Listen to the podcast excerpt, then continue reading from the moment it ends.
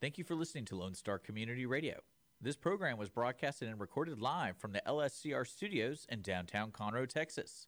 Lone Star Community Radio is supported by listeners like you. Donate and sponsor today. For more information on getting involved with Lone Star Community Radio, contact us at lscrstudios at gmail.com or visit us online at www.irlonestar.com. You are listening to Lone Star Community Radio on 104.5 KCZWLP Conroe and 106.1 KZCCLP Conroe and worldwide on irlonestar.com.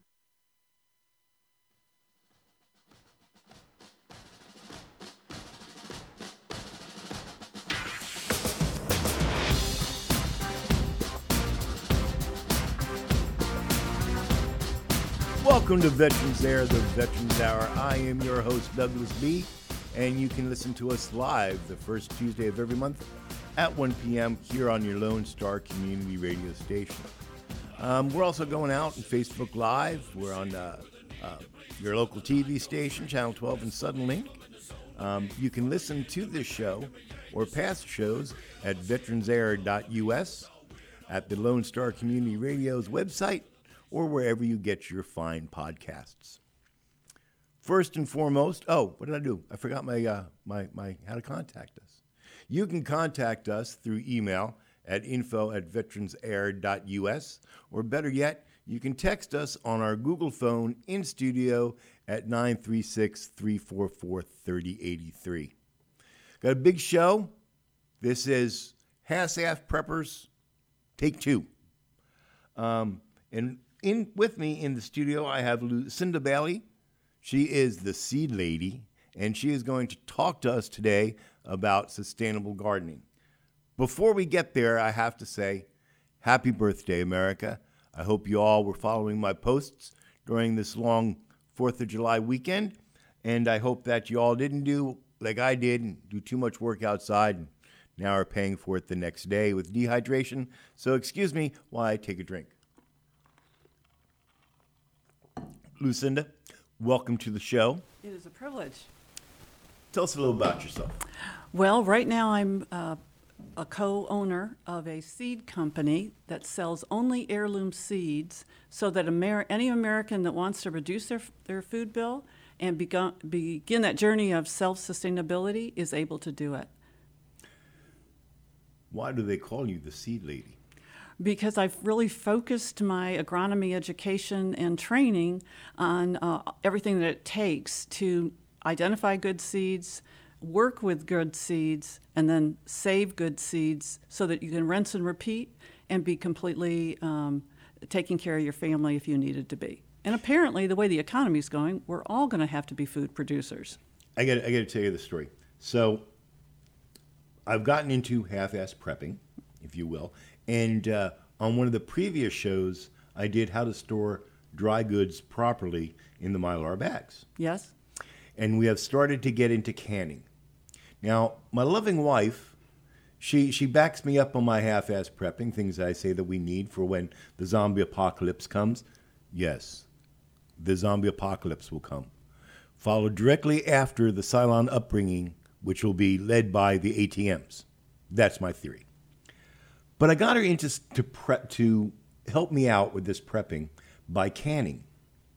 And now that she started canning, she spent all weekend long canning tomatoes and butter uh, butternut squashes. Fabulous. Um, and she can feel the sense of accomplishment at the end of the day. Even more so when the little jars go pop um, and seal up. The idea of gardening, of using heirloom seeds, rinse and repeat, as you say, is part and parcel of being prepared, whether that be for the zombie apocalypse, whether that be for food shortages, or whether that be you fall on hard times. Mm-hmm. It's just prudent to have something set aside. Now, here in this area, some of us are not land blessed. I mean, some of us don't have properties that they can go to and do this big, big, big garden. But you guys at Texas Ready have come up with how to do this in your backyard with HMO, homeowners associations. Please forgive me. Um, now, guys, I got to let you know that I took their class on the 25th, all day long. Fabulous, fabulous class. Um, they covered in that class the, I'm going to mispronounce this, aren't I? Mittler. Mittleider. It's a German. Uh-huh. It's German. The Mittleider gardening course of how to do this. It lays out everything that you need to do. And not only that, we learned about seeds and how to store them, and more importantly, how to germinate them. Now, you can, you, you're the seed lady, so you sell seeds. Yeah, we do. I learned something that I did not know in your course And what was that? how to properly store seeds. Oh, yes. There's a lot of mythology on the internet. My, yeah, my wife went out 'cause- and, and said, you know what? I'm going to help out my hubby. I'm going to buy him a seed vault mm-hmm. with non GMO heirloom seeds in there. Beautiful. And the first year that I planted stuff out, they germinated. Good. This year, when I went to go do it, I planted all of the stuff. And do you know how many germinations I got? I do not know. Zero. Oh, I'm so sorry. So, talk to me about. Well, time is one of the things that um, decreases germination. Heat will decrease it, UV rays will decrease it, um, excessive moisture will decrease it. There are a number of factors, uh, but time is an enemy of great germination. So that probably played some part in the decreased germination from garden number one to attempted garden number two. How long do seeds last if they're properly stored? The U.S. Department of Agriculture has given us that answer. I actually went up to the Fort Collins National Seed Saving Lab to study that very question out because it is so critical. And they're telling me four to six years. And I was very glad because that's exactly what Kurt and I have been saying. Otherwise, we would have had a lot of apology, you know, letters and uh, enclosures of excess seeds to, to give to the people. Um, but four to six years. Um, and that's if they're stored at the 40 degree mark, which is the ideal temperature range for a, collection of seeds. Now, it is true that corn, peas, bean, hard shelled seeds can do just fine in a freezer. However, um, most of the seeds in this 75 um, variety uh, seed pack that we provide for people um, are the fragile things like lettuces, herbs, and things like that. And you, and you cannot get all of the moisture out of the hull as you're saving your seed. So you're left with maybe 9 to 12 percent of moisture. Now you throw that into the freezer, and then water being what it does, it expands. Now you've cracked and decreased your germination because you've cracked the hull on your fragile seeds. So it's just better to put the whole lot in that cranky refrigerator, you know, the one for beer and parties that's in the garage. I, I just, that is just- the perfect got one. I, yeah. I just got one. Um, two, three years ago, I had a flood at the house, um, so it all had to be tore out. And uh, then last year during the freeze, destroyed the kitchen, and uh, had to get all new appliances, the whole nine yards. But my handyman was able to resurrect that refrigerator, and I now feel like I'm a Texan because I have it sitting in my You- garage. That is perfect. Okay, so 40 degrees is ideal temp, not the freezing that internet will tell you. I, I, I believe that that the seeds not germinating were totally my fault because I was doing it wrong. They'd been sitting in my gardening box in the non-climate controlled garage for like three, maybe four years. Yeah, so they were, heat was uh, an enemy, yep, along with time. Then, then I took them and I put them in my egg carton Right. cultivation, and I did that outside. Oh, so they got too much sun, maybe, huh? Yeah. Okay, got it. Yeah. So, if you're listening to the show, and of course, why wouldn't you?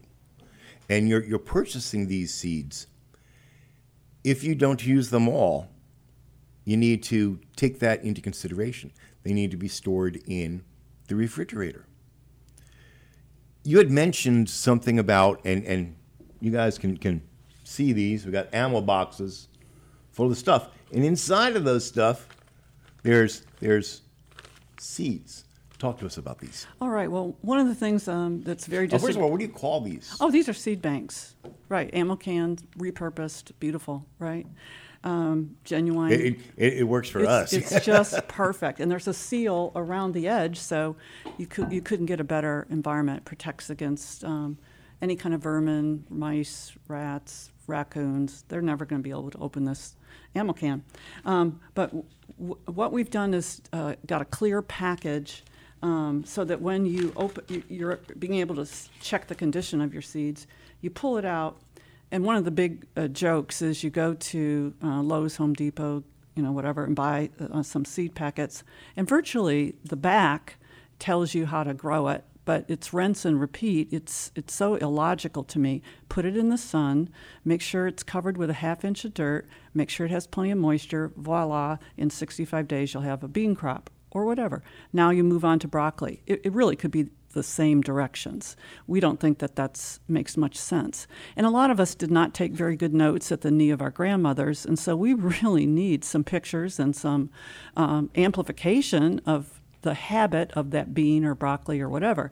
So we, we tell you right on our um, identifying uh, card what pages in a basic garden manual you'll need to study. Now, let's suppose it was beans. You're going to get six pages on pole beans with tons of pictures. So that sure beats the three sentences on the back of the paper, um, you know, seed packets.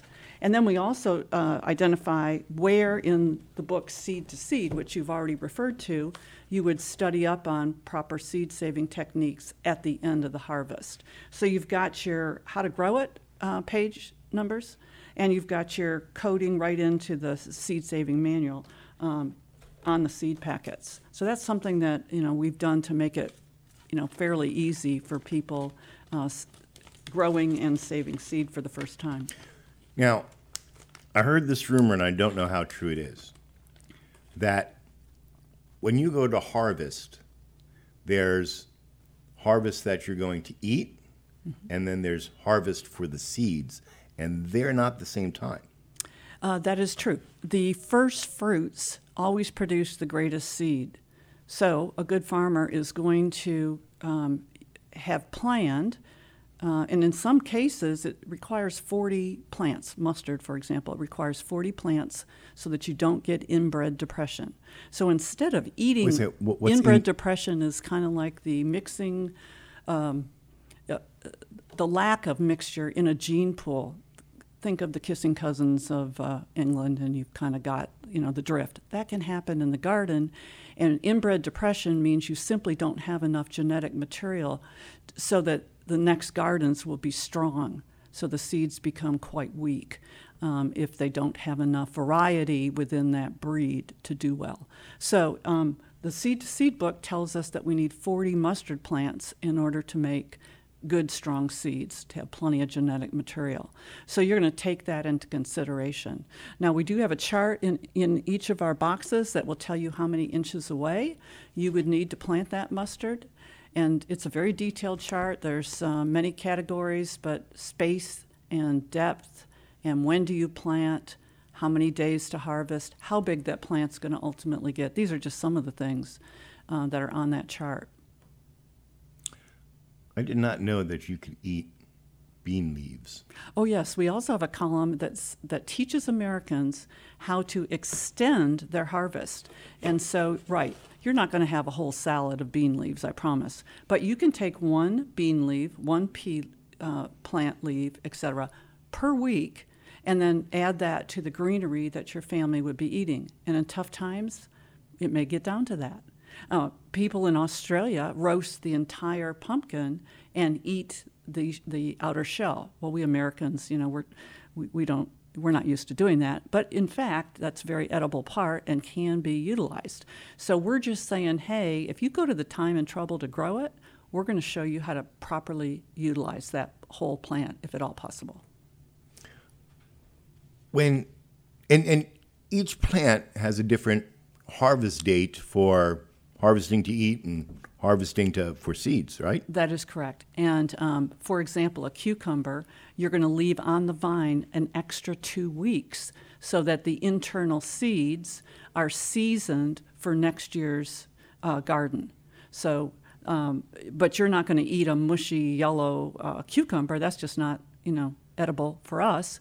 Um, but when you're seed saving, you're going to be curing the internal seeds. That's exactly correct. And again, the seed saving book, Seed to Seed by Suzanne Ashworth, the ultimate Bible on seed saving virtually, um, will explain all of that to you. Now, I know there's a lot of you out there that do what I do. Um, springtime comes, you go down to, to Houston Garden Center and you, you buy some burpee packets, and that's how you're doing it. And that's not that's not wrong technically, um, but you have to do that every single year. With your seeds, I can plant out. Oh, look at that squash! There Just you go. these. Love it. I can plant out squash. I can take some of that that harvest and go, you, you, you, you're going to be my seeds for next year, and I don't touch them. I leave them on until the my material here says pick them now for the seeds. That's right. And and don't I have to dry these in some special way? Yes, and uh, what pages does it tell you to do that? Probably 98 or to 100. In the gardening about in seed to seed, it's page ninety-seven through one seventeen. Right. So um, if you're if you're growing squash, then you're going to come up to this uh, chapter on uh, the squash family, and you're going to know exactly um, how to do it, how to save it, so you protect the genetics. That's very important because there's actually two categories of seeds. One is called open pollinated, and one is called a hybrid. Now, there's nothing wrong with a hybrid in a down economy, however, that's a problem because garden number two for a hybrid has three terrible results for sustainable uh, people like ourselves. Uh, one is that 50% of it will be sterile like a mule. Uh, 25% generally is going to become a mutant. You plant a cucumber and you get a bird gourd, you know, birdhouse that you make out of that gourd. That's not going to help your family. And then uh, 25%, and tomatoes are famous for this, it reverts someplace up the genetic chain. You just don't know where it's going to land. It will not look like the cover of your seed packet. So a hybrid is an unpredictable, unstabilized seed. On the other hand, open pollinated is an at least eight years of, of uh, the same uh, picture on that seed packet over and over and over. It's it's dependable, and it doesn't have any of those three negative results that hybrids you know would have. Um, if that seed uh, type has been around at least 25 gardens, 25 generations, we can now call it an heirloom, meaning it's the most stable of the stabilized seeds. And that's what we're going to want so that we can get uh, food without having to go to Lowe's, Home Depot, the feed store, whatever. And, um, you know, there may be times coming that um, it's A, difficult, the gas is too expensive to go, um, supply chains, et cetera. It, it may be that food production is, you know, de- squarely in our laps. And just like the pioneers that settled Texas and other places, um, i if it was going to be, it was up to them. And so I see those days might be coming. But even if they don't, this is a great way to grow because you are going to save a ton of money. And so uh, just think you don't, the return on investment. You don't have to buy produce anymore. You don't have to buy seed packets at about $4 a seed packet on average anymore. And uh, you don't have to buy, um, you know, Bonnie's plants or, you know, starts because you know you've got that skill in your toolkit and you're doing it yourself. Now, these seeds are dried. They are, correct. Do I need something special to dry them? No, you don't. Um, there are techniques that are described in this book, and um, yes, professional seed growers uh, and seed seed producers will have commercialized equipment, and they have a very precise way that they're doing it. But the techniques that are in this book, Seed to Seed, um, are tried and true and have been around for hundreds of years, and they'll work for for um, all of our constituents and all of our families. Now, you have two different seed banks here. I do. Why? because um, they're different size families. that need to prepare. And so if it's just a couple, then, you know, why overbuy? Or let's suppose you're a master gardener and you, you have a lot of skills and so forth, and so you're not particularly worried about is it going to work or not. You know that you can make it work. Um, so you might be, and, and, and if you have a very good garden library, you don't need excess books.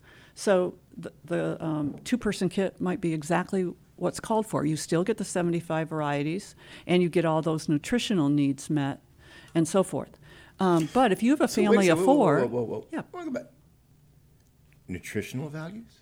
absolutely, you don't buy you, you buy seeds and with two criteria: how many people are coming to dinner, first and foremost, because if you don't buy the right amount of seed, congratulations, you know you, you've got seed for four, but you let twelve people into your little tribe that's been formed because of hard times, and if you don't have seed for twelve, now congratulations, you all get to starve equally. That's not a good plan. So the very first question is how many people am I going to let in or I anticipate that I'm going to be needing to provide food for in tough times. And that would determine the size kit that you get.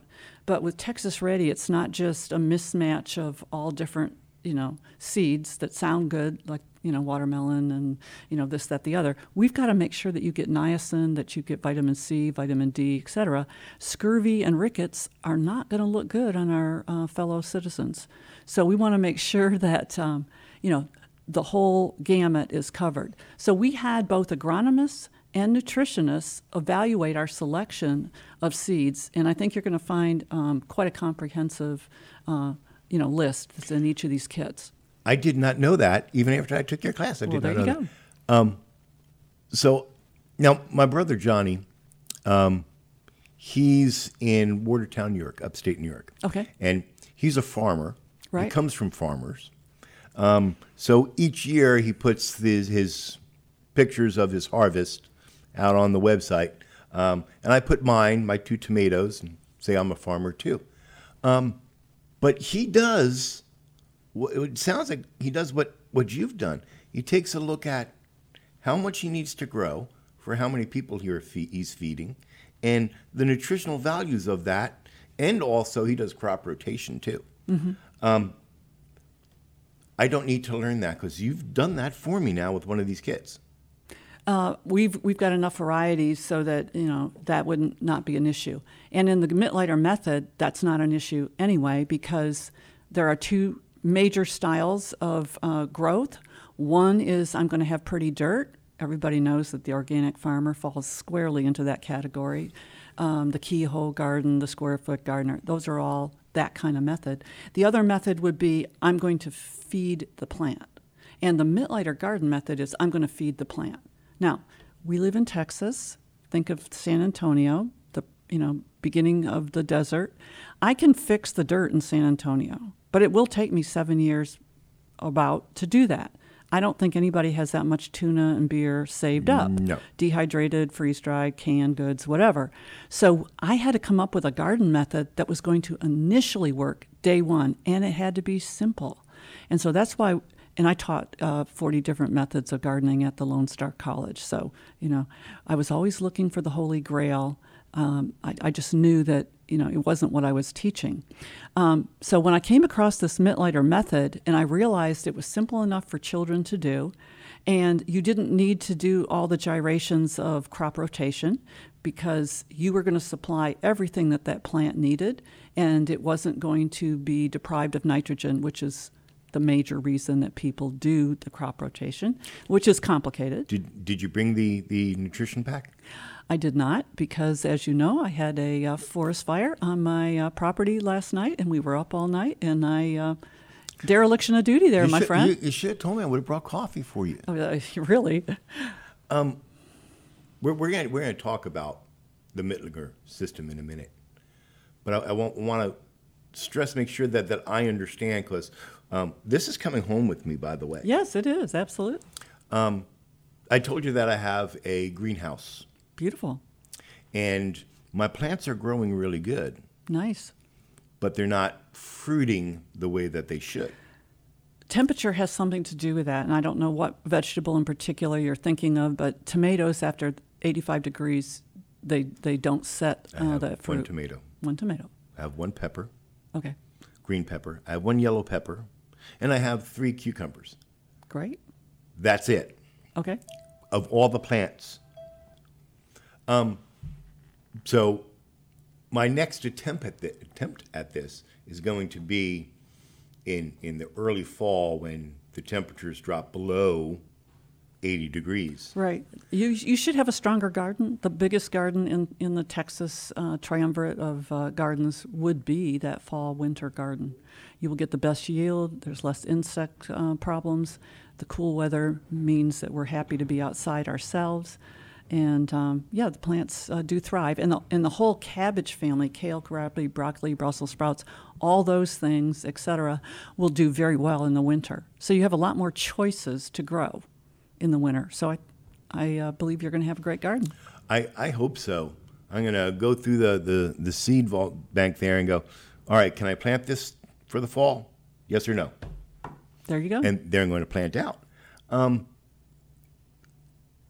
we mentioned, or you mentioned before, that you've put together the, the, the seed banks for how many people that you're going to feed. That's right. If you plant for two people and you're trying to feed four, that's not going to work out. That's correct. And you know, that's what we do at Douglandia. I have X number of acres, and that X number of acres can can sustain X number of people. If you're not on the list, Right. Move Sorry, along, buddy. Move, move along. move That's along. right. And You know, and I keep telling people that uh, one of the best ways to make yourself extremely valuable, so that you're the one chosen for the team. Um, as we will probably form our own clans, tribes, you know, groups, and so forth, because the Lone Ranger is not going to make it, um, is to be a food producer, know how to do that skill. That will be the rocket scientists of the new economy. So that is a very worthwhile skill. You know, I was having this conversation uh, a day or so ago um, about my half-half pre- prepping. Um, why do I have so much tuna fish? Why do I have so much flour and rice and whatnot? Um, what happens if, if the zombie apocalypse doesn't happen? And my, my answer to that is, I still can eat the food. Exactly. right. Like- and I've just hung around with some cool people and had a nice hobby that was, you know, a benefit to other people. So there's no real downside to this uh, new lifestyle. You're closer to the dirt, your immune system is being boosted all the time, the vitamin D is getting into you, it's enjoyable being outdoors. The kids have a wholesome activity, multi generational. You help the neighbors across the street with extra squash and produce. There's no downside to this lifestyle. Exactly. And it gives you something to do while you're doing, while you're preparing. You're also, um, you're out there and getting your, your steps in. So everybody knows I'm Mr. Fitbit. And yes, I overdid my steps the entire weekend. Um, you mentioned pretty dirt.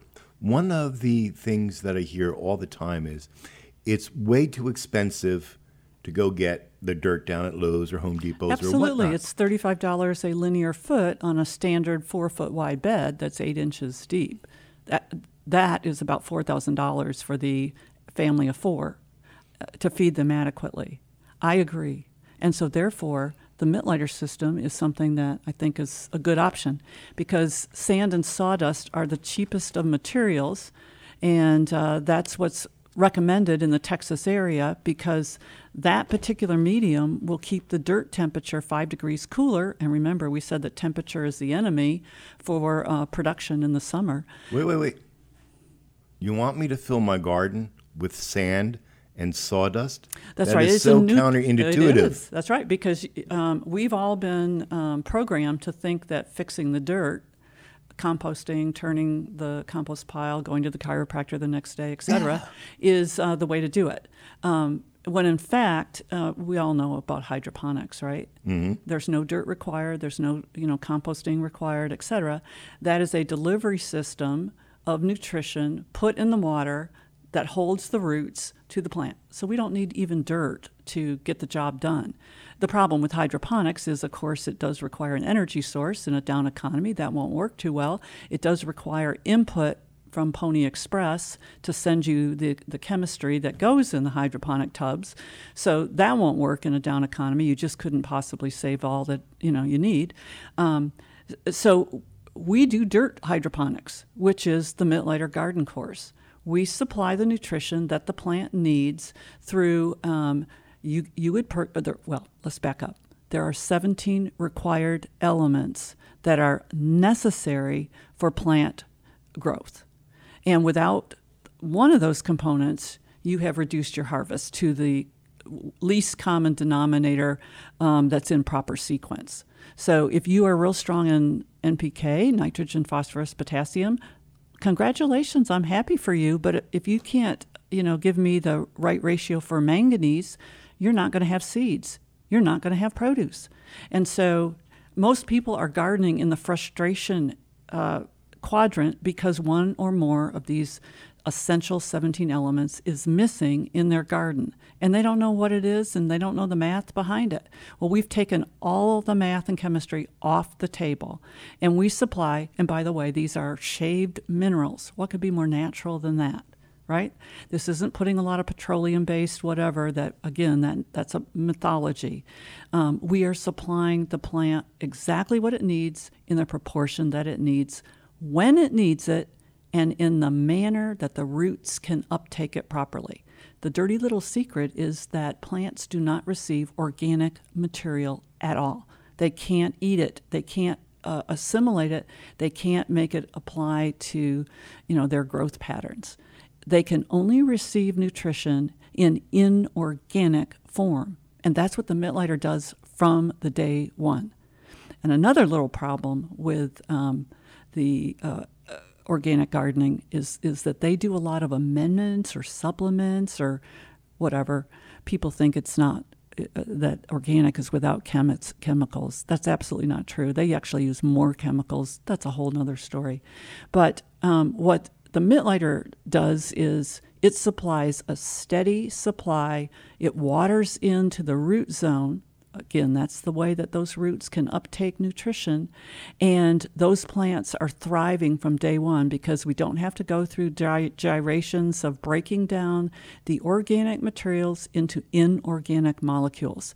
We supply it right what the plant needs day one. So that's why we're able to complete our harvests a lot quicker. And what does that do for us? Well, um, it, it helps against deer, it helps against pests, it helps against fungal disease and, and potential viruses. You just get the job done quicker. You have a stronger plant, which is naturally going to repel uh, plant diseases. The pheromones within a healthy plant um, uh, broadcast to um, different insects stay away, I'm cool. And God sends uh, insects to destroy the weak and infirm, nutritionally deficient plants. Or just to aggravate the hell out of me. Oh, yeah, that, that's true. No insects are eating my tomato plants or my cucumbers yet. But my pepper plants and my eggplants, oh, yeah, they just love it. I had to go out and get some of that seven. Yeah. Oh, oh, oh, oh, oh. There's some other things that we can do. Sevin dust is, is quite systemic and does have some carcinogenic principles. So I would maybe start with some things that are a little bit um, less strong. I would start with diatomaceous earth, which is a naturally occurring uh, diatom from um, the oceans, and um, it's sharp. It almost looks like a COVID uh, uh, molecule, and uh, that will cut into um, any worms or any insects because they wear their skeletons on the outside, but they get a little dust inside and it's going to dehydrate them. That's sayonara to that uh, insect. Um, and di- uh, DE is uh, not a problem for humans. They have food grade uh, diatomaceous earth and so forth. And it's cheap. Before we get into that, yeah. I want to back up. Um, I understood everything that you were saying, um, but I want to make sure that the guys out there know this. So, the Mittleider method is a mythology of how to garden. It's a mythology of how to build sustain, a sustainable garden, which and that's important. Sustainability. If you're just growing petunias, more power to you. But if you're looking to grow food, that's why you're watching the show. Um, the system calls for a mixture of sand and sawdust. Believe it or not, sand, and Lord knows we have a bunch of it, um, sand and sawdust, and you mix that together. Now you're thinking to yourself, the plant's never going to grow in that. This is why we use three things. Stop me when I get wrong. We're going to go get triple 17. That's the nitrogen, potassium, Phosphorus. and phosphorus. And we're going to mix that in. And we're also going to get the nutrition packs that you guys have. That's all the trace minerals. And we're going to mix that in. And that's what we feed our plants. You're going to add uh, magnesium And sulfate, Epsom salt. which is Epsom salt. And Epsom that's right. It's neither a salt nor a whatever. Yeah. It's- but that's easy to access, and we don't at, at uh, Texas Ready. We don't want to have to do handling and that kind of stuff, since you can go down to Walmart and purchase that. I so have, to, I have to let you know because I went out and looked for triple 17. it's tough to find. It's tough to find. Right, but I can tell you exactly where it is because I've got arrangements with the managers of certain feed stores and so forth, and they buy it by the pallet to keep it in in uh, supply for uh, the think people in. Montgomery.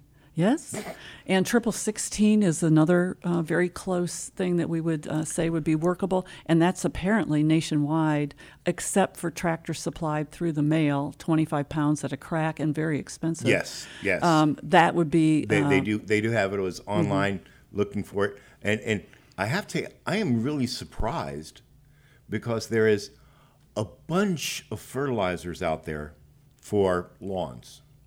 There's a bunch of fertilizers out there Right. with different numbers for different chemical makeups and whatnot. And this goes into you have to know what you're growing in. If you're growing in the dirt in your backyard, you don't know what's in there. You have to send take a sample, send it off to find out where you're starting from for a base. Using the Mellinger system, You don't have to do that. you don't have to do that. No, because we're not counting on nutrition coming from whatever medium you're growing in. And by the way, you can do more than sand and sawdust. That just happens to be the best. But you could grow in, in crushed up pine needles, uh, marbles, gravel, uh, you know, all kind of things. Um, we just like the sand and sawdust. First of all, the sand never deteriorates; it's always going to be around, and um, sawdust is very inexpensive. And if you get uh, the cedar sawdust, you now have a built-in insecticide um, in in uh, the garden bed. So that makes it again a, a bug-unfriendly environment. As I mentioned, I'm growing in my, my greenhouse. And these things are going wild. They're just growing like there's no tomorrow. But they're not setting fruit. And I'm pretty sure it's because It's like, temperature, you know, yeah. 102 degrees in there. A little hot. Little hot. Yep. Um, and you're supposed to be doing a full oxygen um, changeover every 24 hours in a greenhouse. So you want to make sure that that ventilation and so Yep. forth is occurring. I got, got all the vents Fans open. and- yeah. uh, the doors on the both sides. Uh, I'm getting enough wind through, so I haven't haven't put a fan out there. But yes, I actually ordered a box fan to do that with. Um, see, I, I do learn. This is amazing. It's- this is all good. the- good student there, Doug. the, the things that, that I learned just shocked me. I came away going, damn, if I had known this beforehand. I would have saved a lot of money. Yeah, time and energy, frustration. Yeah, and that's what we're here for. The Yeah, I'm, th- I'm at the frustrated gardener point right now. uh-huh, seventeen dollar tomato. I know. Yeah. Right. Well, that's why we we also, I, I guess, for lack of better, we could call it a hotline. Um, anybody that has a garden question that you know wants to grow to sustain themselves, um, being a good-minded patriot that they are, uh, we want to help them. And generally, in about five minutes, I'm able to um, help folks. I've stood on the shoulders of you know giants. I've read 300 ag books, etc. So um, I should be able to help you. I think that's the task. That's the that's the goal. Um, but but we just don't uh, peddle seeds, which a lot of my competition does, and they don't even know how to grow because I've talked to them, um, and that's sad. Uh, but we we are living the same dream that we're encouraging other people. So you know, we're feeding our families this way. Hey, Dick, can you pull up uh, on one of the split screens the uh, TexasReady.net contact page? So for our viewers at home, they can they can see the address and, and the contact phone number. Um, just have Fort on fire. Do, uh, yeah, yes, our ranch was uh, uh, July 4th will be one for the history books We'll remember it. We don't know how the, f- the uh, fire started, but I arrived home about uh, 9 o'clock last night uh, after a day of celebrating our country's independence and uh, saw six major uh, fire trucks. And I suspect a spark. I suspect a spark, yes. So there, the wind was quite, you know, heavy uh, last night, and that's what we were told, but we just don't know.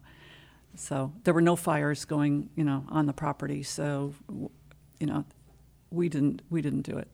Are you still planning to do your July classes? Oh, absolutely, yes. We've got a, a one in Dallas that's uh, set up, and then we have uh, two at the end of the month, and we would welcome any of uh, your constituents to to come on board. Uh, do it rather quickly though, because these classes do um, uh, fill up really quick, and we've got 50 spaces.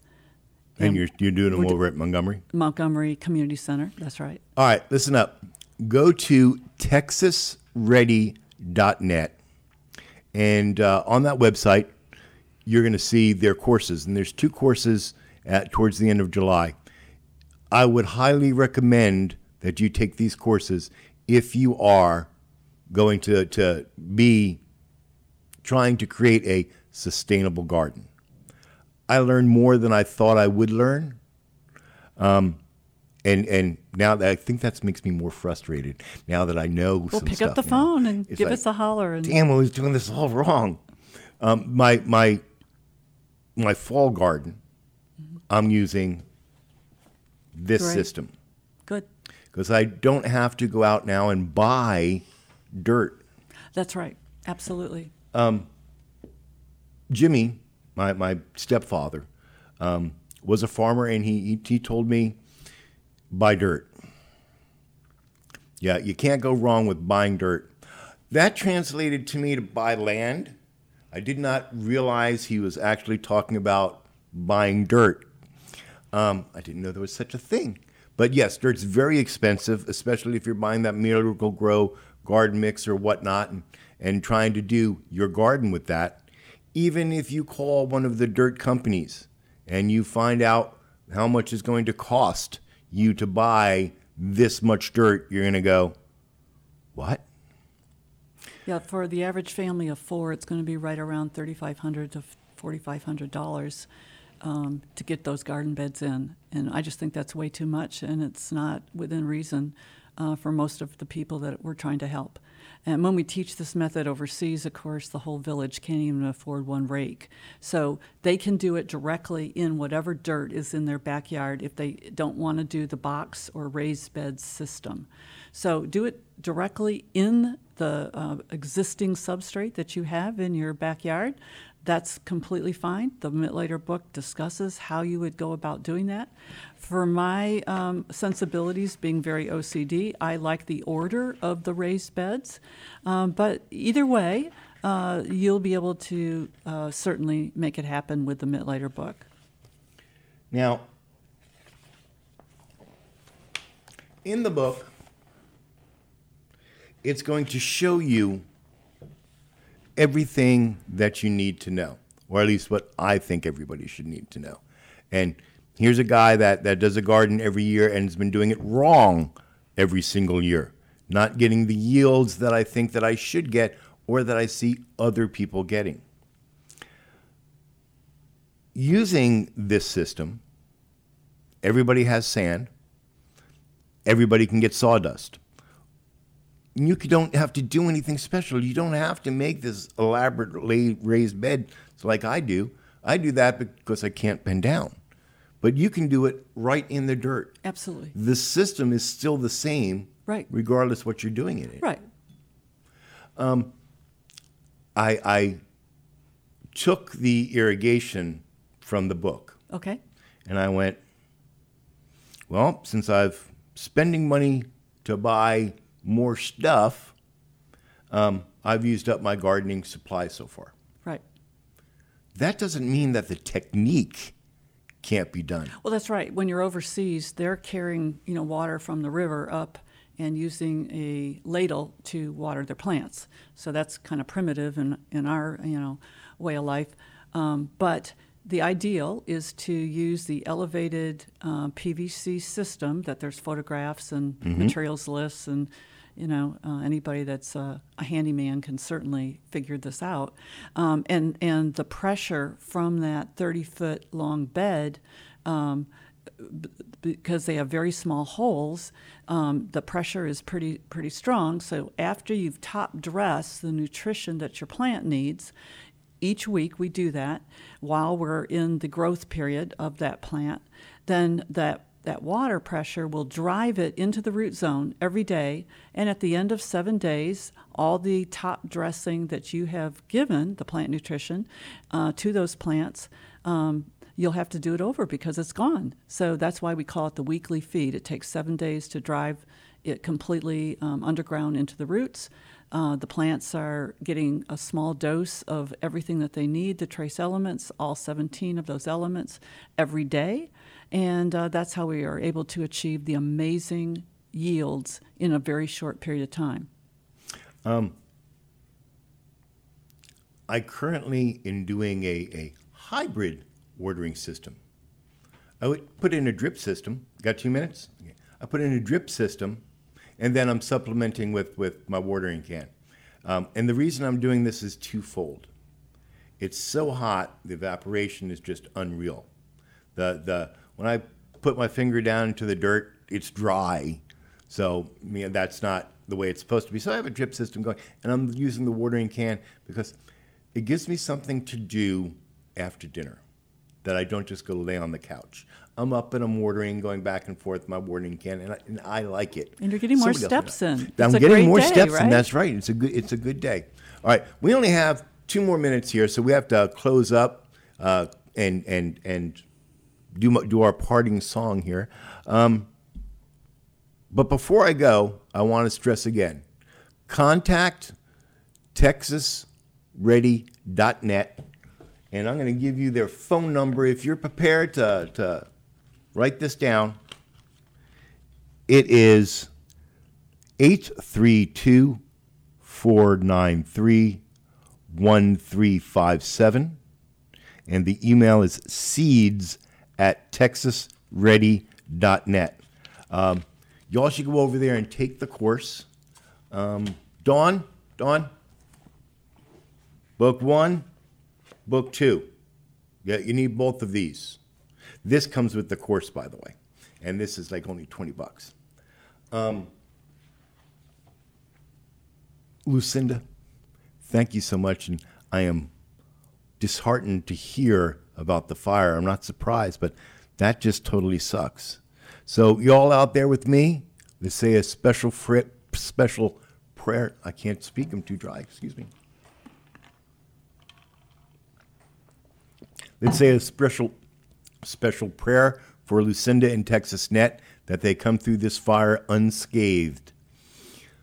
Um, so that about wraps up our show. I do want to thank uh, our sponsor, EMW Productions, who pays me while I'm talking to y'all. So thank you very much.